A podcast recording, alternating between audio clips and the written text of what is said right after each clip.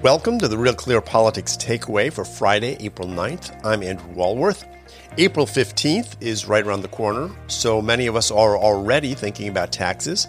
But this spring, there is a special reason to talk about them, as President Biden has proposed new tax measures that, in his view, will fundamentally reshape the American economy. This week, his Treasury Secretary, Janet Yellen, announced an ambitious plan to seek global cooperation on corporate tax rates. Meanwhile, New York is set to run its own fiscal experiment, raising taxes on individuals and corporations. Life in New York City has already slowed down due to the pandemic, and we'll see if people are willing to pay higher taxes for the privilege of working in the Big Apple.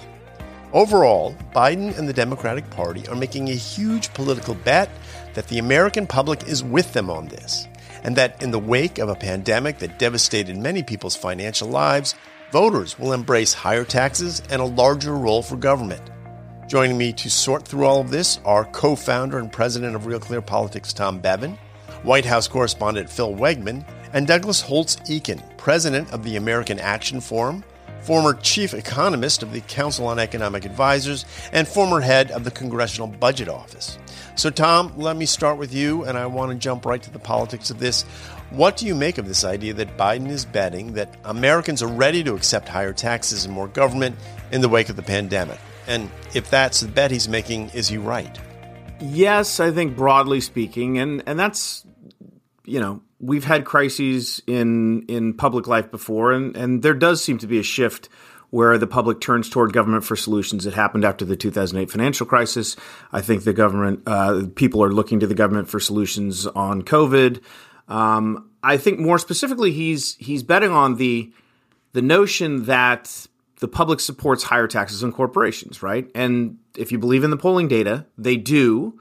But, you know, the question is whether that is going to first be possible. And it doesn't look like, from what I've seen and heard, that he's going to be able to get the raise, the hike that he wants, right, all the way to 28. It's going to be something less than that, most likely. And then, you know, what are the consequences of that? I mean, obviously the economy is is front and center along with COVID in the minds of the public and and we did have some great unemployment numbers. It looks like we're, you know, going to come out of this thing with some good some good growth. And the question is is this policy going to in any way slow the growth and sort of, you know, retard any recovery? You know, Biden says he it won't happen. He said the other day, you know, there's no evidence to support this, and, and this will actually help create jobs. I think Doug and maybe some other Doug could speak to this, but I think a lot of folks think that's flat out wrong, um, and that this will have some, you know, some adverse effects on the economy. Doug, we've seen this script before. Politicians like uh, George Herbert Walker Bush, Walter Mondale, they paid a political price for either raising taxes or even just talking about it in the case of Mondale.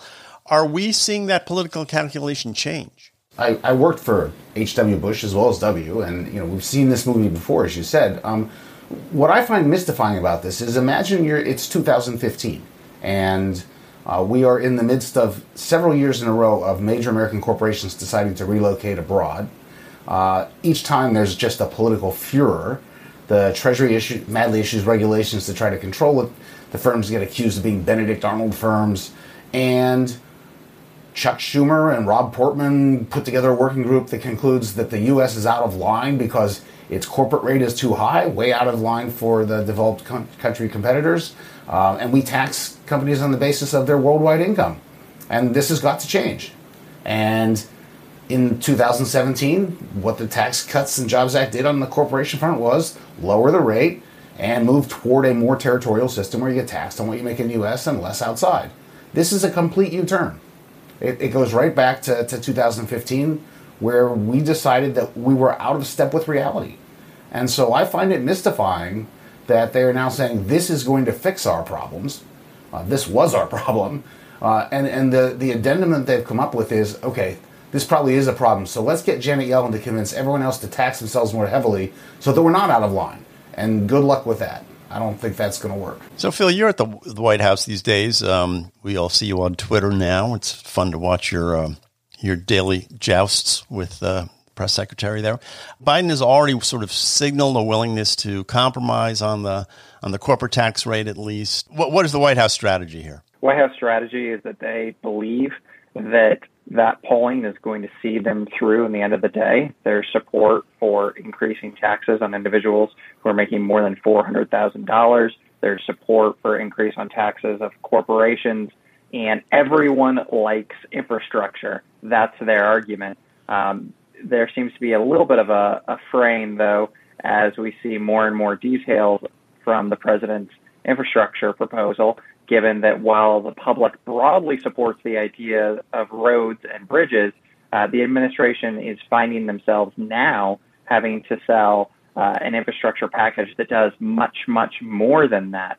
And so the the hope of the administration right now is they want to get this through. They see this, you know, as a, a jobs program, um, even if sort of only the skeleton has to do with uh, with roads and bridges. But look, I mean, the staffers that I'm dealing with over at the White House, these are our 20 and 30 year olds who grew up uh, not during the Clinton era, um, you know, certainly not uh, Reagan or, or the first Bush. Instead, the the sort of moment that defines their consciousness is the uh, Great Recession. Uh, they lived through the Obama years, and so their default their knee jerk reaction is always more and with urgency. Hmm.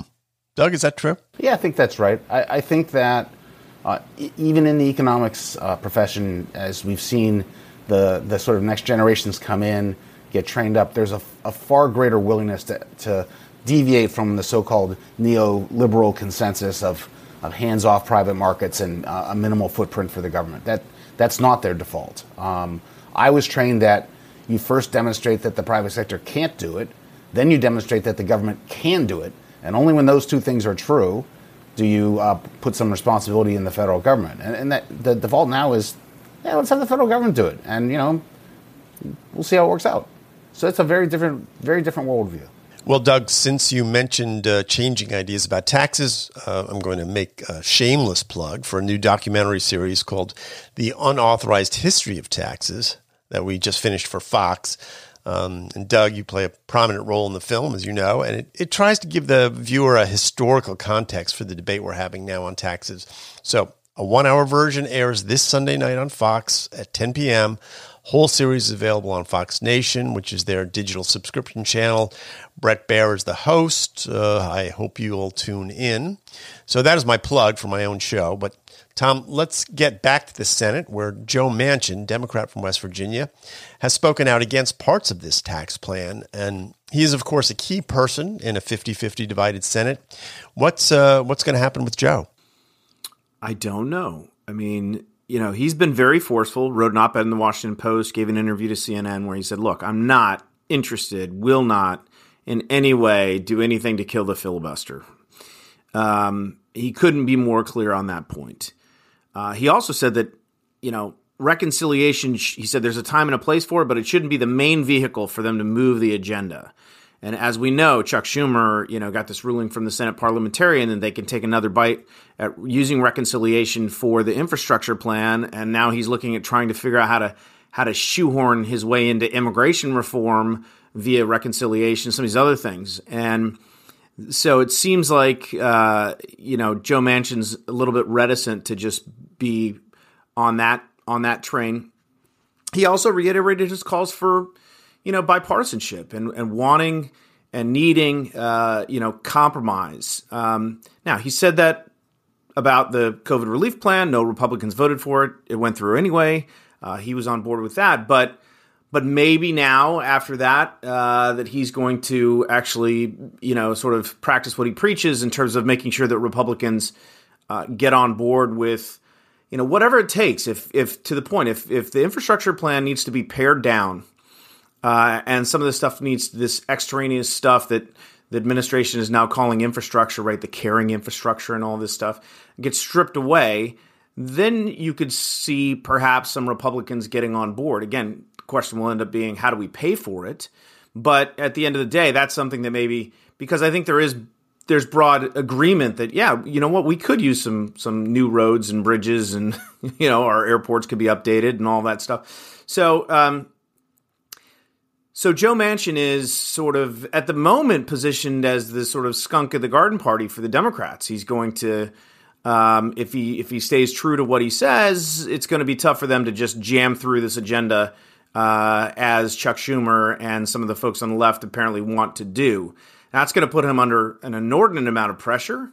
Um, but you know, as I was talking about this the other day, I mean, Joe Manchin of of all the senators, um, is might be best positioned to handle that pressure because he is his own brand. Even though he comes from a heavily Republican state, um, you know, voters there know him. He has a lot of history with them. He's uh, so he's you know he's in a position to tell the progressive wing of his party to go take a hike and pound sand. Um, and he's also um, it'll be interesting to see how the Democrats uh, handle him because I think they have to be careful. They don't want to alienate him. They don't want to pressure him by calling him a racist for not wanting to do away with the filibuster or calling him, you know, all, all, these sort of names using the tactics that they use against Republicans because that might end up, I mean, in, in one scenario, making him a Republican. And that wouldn't be very good for the Democrats. So it'll be interesting to see how this plays out. But he is definitely, he is King Joe right now.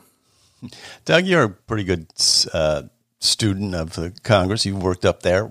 How do you view it?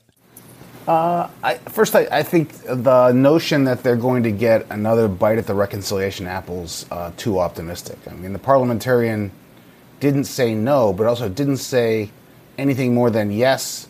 There is a provision for uh, a, a, revision to the budget resolution, and it can contain reconciliation instructions. Didn't say anything about the scope of that. Didn't say anything about just what constitutes a revision versus something out of whole cloth. And so that that's uh, I think going to look less and less appealing to Schumer as time goes on. And if they get if they get to the point where they need to get something done, we're going to see the infrastructure plan and the American Family Plan, yet to be announced details, merge into a single reconciliation bill that, that moves late in the year. And I still think that's the most likely forecast, and that gives them a lot of time to collect the Democratic Party and try to get on one page. That's the real problem now. They are not. They, they, their problem is not Republicans. It is in the House, even, they don't have a consensus. In the Senate, they don't have a consensus. They can all look at Joe and blame him, but they have bigger problems, and, and they got to work that out.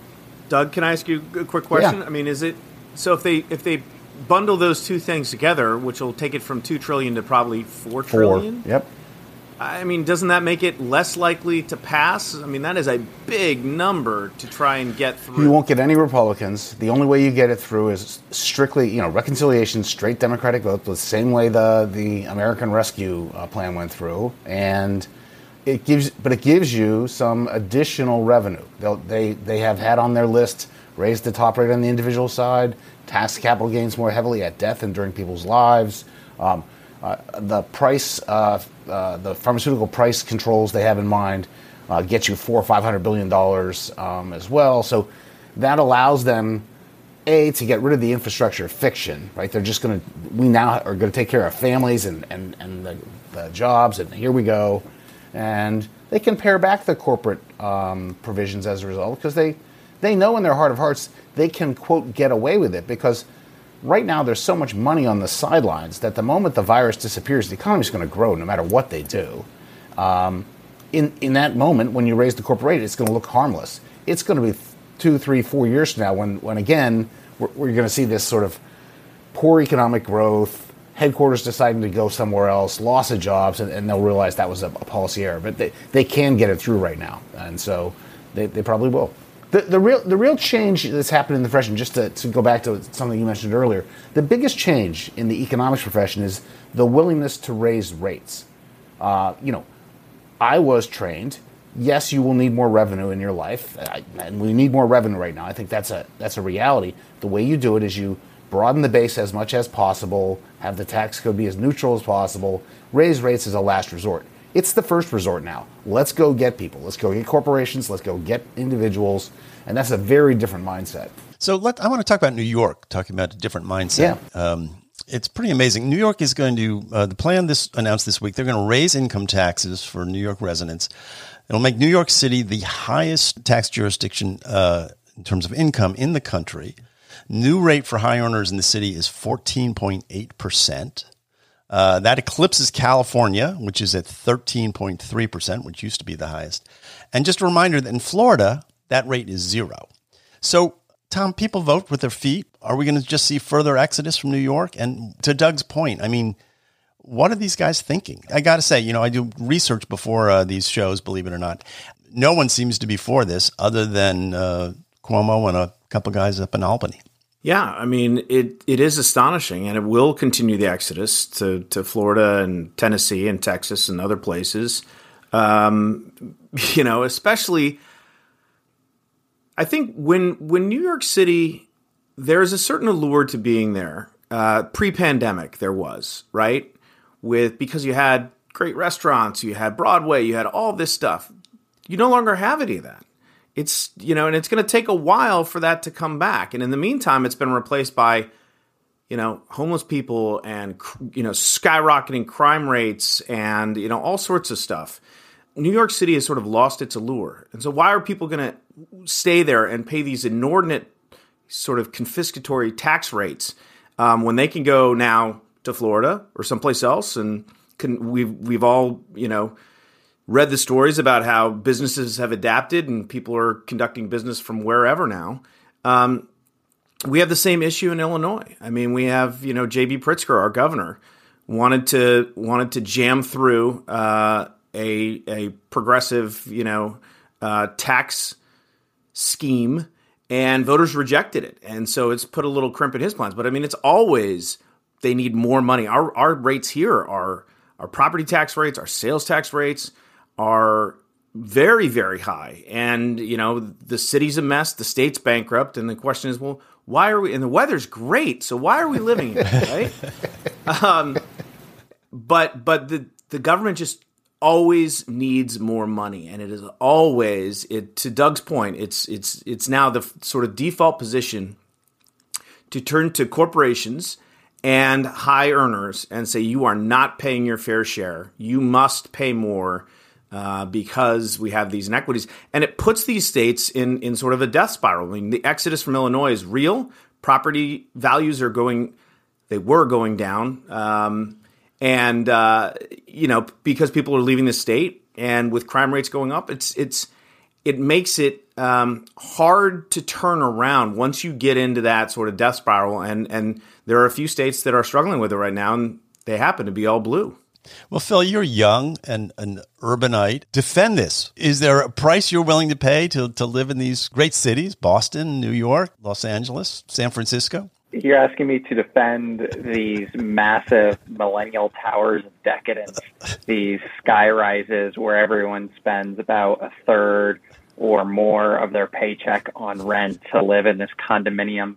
And oh, by the way, it comes with a rooftop pool but that's okay because you're going to be young forever. Um, I don't know if I can do it. I was uh, I was gonna I was gonna tell Tom to move to the greatest state in the union, which is uh, my home, Indiana. Uh, we should move over to, to Indianapolis. But look, I think that what's interesting is you talk to the 20 somethings, the 30 somethings who are here in DC, and they are very much in the moment they have come to the consensus in their mind that limited government does not work, that tax cuts do not work, that the free market is not their friend. And this is a creeping sort of mindset that is also infecting younger uh, policy staffers on the right as well. There's much more of an appetite um, for people who call themselves conservatives to turn to the federal government to solve a lot of these problems.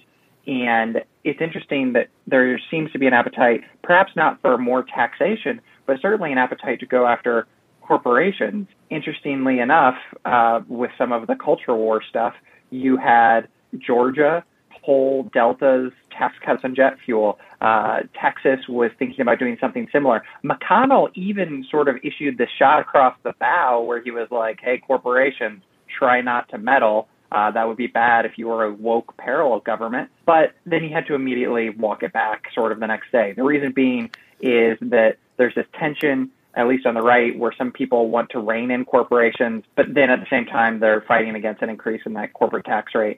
I, I think it's interesting that at a moment when on the left you have much more of an appetite for big government, for taxes being increased, that there is not a standard bearer on the right after the Trump years, where we saw a debt and deficit balloon, to sort of stand athwart all of this and, and shout no.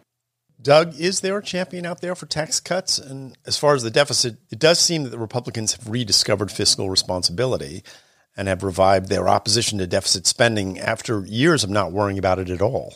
They're talking about it, but there's no genuine um, fiscal responsibility on either side of the aisle right now. I mean, the, the, that's just impossible to defend. So uh, uh, there isn't a champion at the moment. The Republican Party is a mess. Uh, it's it's deeply divided. Um, the the populist wing doesn't have any policies because they, they don't need to have to figure out what what principles they have and what policies flow from them. They give the people what they want, and then they use the, the tools of government to do it. And so um, there has not yet emerged a, a modern voice for traditional conservative uh, principles and policies. And, and that's something that um, either will happen or those will go away because I mean, they, they need a defender at the moment. Doug, do you? I'm interested in your take on what Phil was saying, which is there is this increasing hostility among Republicans toward corporations, particularly these, you know, right, Coke and Delta and Gillette and Nike and all these companies that have have come out to be sort of woke. And we've run a few pieces on real clear politics, but we're seeing it more and more, you know, as part of the the commentary and the culture, which is people say, look, Donald Trump has fundamentally fundamentally changed the Republican Party. It's now a party of you know blue collar workers. It's no longer a white collar party. That's now the the the parties have switched places, right? And now Democrats are the ones who are, uh, you know, filling the C suites around the country and in Silicon Valley and the like. Um, do you agree with that characterization? And, and, what do you think the political ramifications of that are? Uh, we have seen an increasing disconnect. I mean, you know, think back prior to the election, uh, you have um, the Chamber of Commerce announcing they're not going to exclusively support Republicans, right? They're, they're so, and, and essentially say, by implication, you have not delivered. You, you are not able to govern effectively, and, and we've got to get someone who can. And so that that that rift starts there. Trump's behavior post-election um, uh, exacerbates everything. They cut, and, and you get these announcements that we're, we're cutting off money to Republicans who defended the the, the president on this, and and then you get shots fired back by McConnell, and, and it's it's now a real issue. I mean, there's a lot of tension there, and um, neither side knows what to make of the other, and that's because there are really two Republican parties at the moment, and they, they can't agree, and the business community is is caught in the middle, and they see no reason why they need to be, and so I, I don't see this um, uh, sort of going back to its previous incarnation quickly, and I don't see them aligning automatically with Democrats either, because there's a whole lot there that they're they're looking at right now and thinking, oh my, no, this we can't do this. So they, the business community is really, I think, quite caught in the middle at the moment, and they do not know what to do. Is that a bad thing for Republicans, though, to be not seen as sort of the party of corporations? I mean, Mitt Romney famously said, you know, corporations are people, my friend. So th- I'll just voice my, my frustration, which I've only had for about 40 years, which is you, you know, you shouldn't be for corporations. The whole point of good economic policy is to have people do well. And corporations are a vehicle to the well being of the people. And, and there's nothing particularly interesting about corporations per se, in my view. And, and, and it's always troubled me that Republicans so quickly say, oh, we're going to defend business and we're going to defend corporations. They also defend small business like they're sacred. And like none of any of that makes any sort of coherent intellectual sense. Uh, but that, that's where they've been for a long time. Herb Stein, the great economist, said uh, a trend that can't continue won't. Yep. I think was basically. So, you know, where does this movie end? I mean, how, can we keep running these deficits? Can we keep spending no. and spending and printing and printing and? Nope. No. No. no. You can't. You can't. So this this can't go on forever. I mean, there's there's no question about that.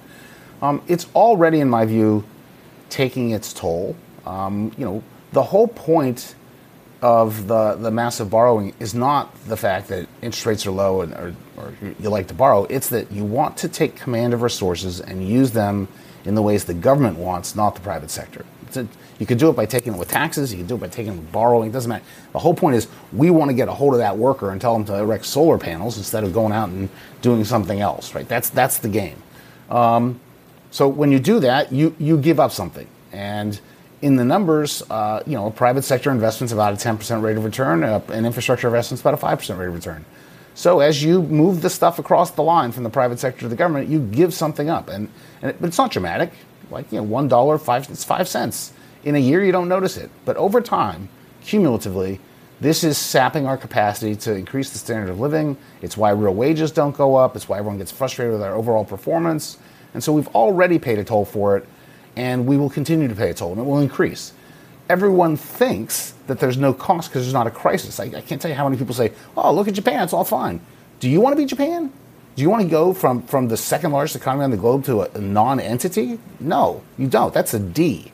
Um, so we're paying a price, and, and we should recognize we're, we're paying that price and, um, and, and sort of come to our senses. But it's going to take a while. So, Phil, it does seem like there are these two trends right now that I see. We come out of these crises with a bigger government and higher taxes to pay for it. At the same time, the laws of economics have not been repealed. And if anything, certain trends have been accelerated, including what we've been just talking about, which is that money is more mobile than ever. People, corporations, the global economy, it is easier to move your stuff someplace else where you get to keep more of your stuff. When you look at this, Phil, what do you see the sort of end game here? Oh, well, you won't be able to move your money to the Cayman Islands or to uh, the Bahamas once the global minimum tax rate is uh, is finally enacted, right? Because because that's going to happen. um, I think that what we're seeing is that there were a lot of warnings um, about inflation, about debt and deficit in 2010, and that was what Republicans harped about during the Obama years. Like we've said earlier in this podcast, once they got into power, that all went out the window. And so you have a White House and an administration which does not care at all uh, about the arguments coming from uh, reawakening fiscal conservatives. They heard it during the Obama years. They saw that it wasn't uh, genuine during the Trump years. And there is a sentiment that, look, since the 1970s, the uh, chickens have not come home to roost when it comes to questions of inflation. And it was interesting. We were in the White House briefing room when Brian Deese's deputy, one of his deputies in the National Economic Council, had to stop himself because he said something um, inaccurate. He said, uh, you know, that this amount of funding, uh, this amount of spending was permissible because, quote, interest rates are permanently low. And then he stopped himself and he said, well, we think that, that there are structural factors that will keep them very low for some time. Um, this administration doesn't exactly believe in modern monetary theory, the idea that you can just spend your way uh, out of trouble, but they're pretty darn close. And the reason why is they are seeing economics in terms of the last couple of decades. They're not seeing it in terms of centuries. Um, they're saying, yeah, you said that we lived on this fault line for some type of economic earthquake that only uh, occurs maybe you know once or twice a century. Well, nothing like that has happened within the last couple of decades. Therefore, we must be fine. And I don't think that until you know there's another crisis um, that that mindset is going to change. And, look, I think that you know as was alluded to earlier uh, in the podcast once we come out of the pandemic, like there is going to be growth. There is also going to be an immediate sentiment, sort of this, you know, moment of wow, things are back to normal, and and maybe the everyday person isn't saying, oh, well, there was only one percent GDP growth. Maybe the everyday person is just going to say, look, I'm back at work, and I can see my family again, and so they might not pay attention to what Republicans or conservatives would say would be a looming crisis. So, Doug, uh, uh, Phil mentions the uh, uh, Janet Yellen's plan to sort of uh, set global tax rates for corporations that sort of regularize it. I guess would be one way to look at it. Is is that a fantasy? Is that possible even? And and if if you could, is it a good idea?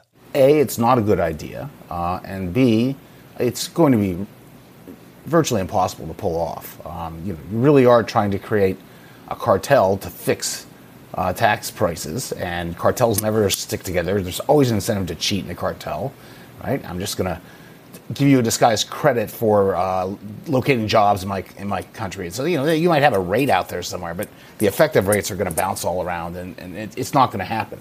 In the end, businesses don't care about taxes. Businesses don't care about uh, worker trading, they don't care about the, the infrastructure. They care about the value package they get.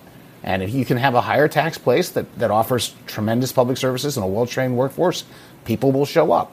And that's the New York problem. They're offering a, a bad value package and making it worse. Um, that's what that's been California's problem.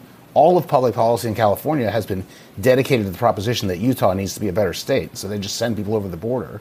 Um, and, and, and they'll learn this uh, in the White House because what they're offering is an increasingly less valuable package. We'll raise your corporate rates, but we're, we're not going to put the money into roads, bridges, and things that give you production uh, value.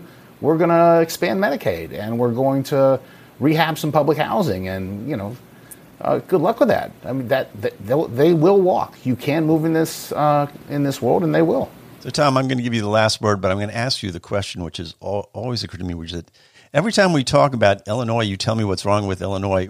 When are you going to vote with your feet? Well, my daughter is a senior who graduates in about a month. So, the, and we've had, you know, we've got five kids and they're they're all in school, so there's never been a good time. But the window is opening, let's put it that way, and it will remain open for some period of time. So, look, we've been talking about it for years, and uh, I, I, just want to point out that I, I, was in D.C. when my daughter graduated from high school. I, I was commuting from Syracuse, New York, and she graduated, and I thought to myself is there any reason for me to ever go back to Syracuse, New York? And the answer was no. no. you may find that. yeah. So Tom, I would um, like to put my plug in for Woodburn, Indiana. We have one uh, stoplight, two bars, three churches, a good high school, low uh, low tax rate. So, and there there are actually there are a lot of Illinoisans that that are moving, you know, just across the border to Indiana, or they're moving to, you know, just across the border to Wisconsin or to Iowa, and then there's the whole host of them that are moving to to Nashville and to Austin and to you know Tampa or something.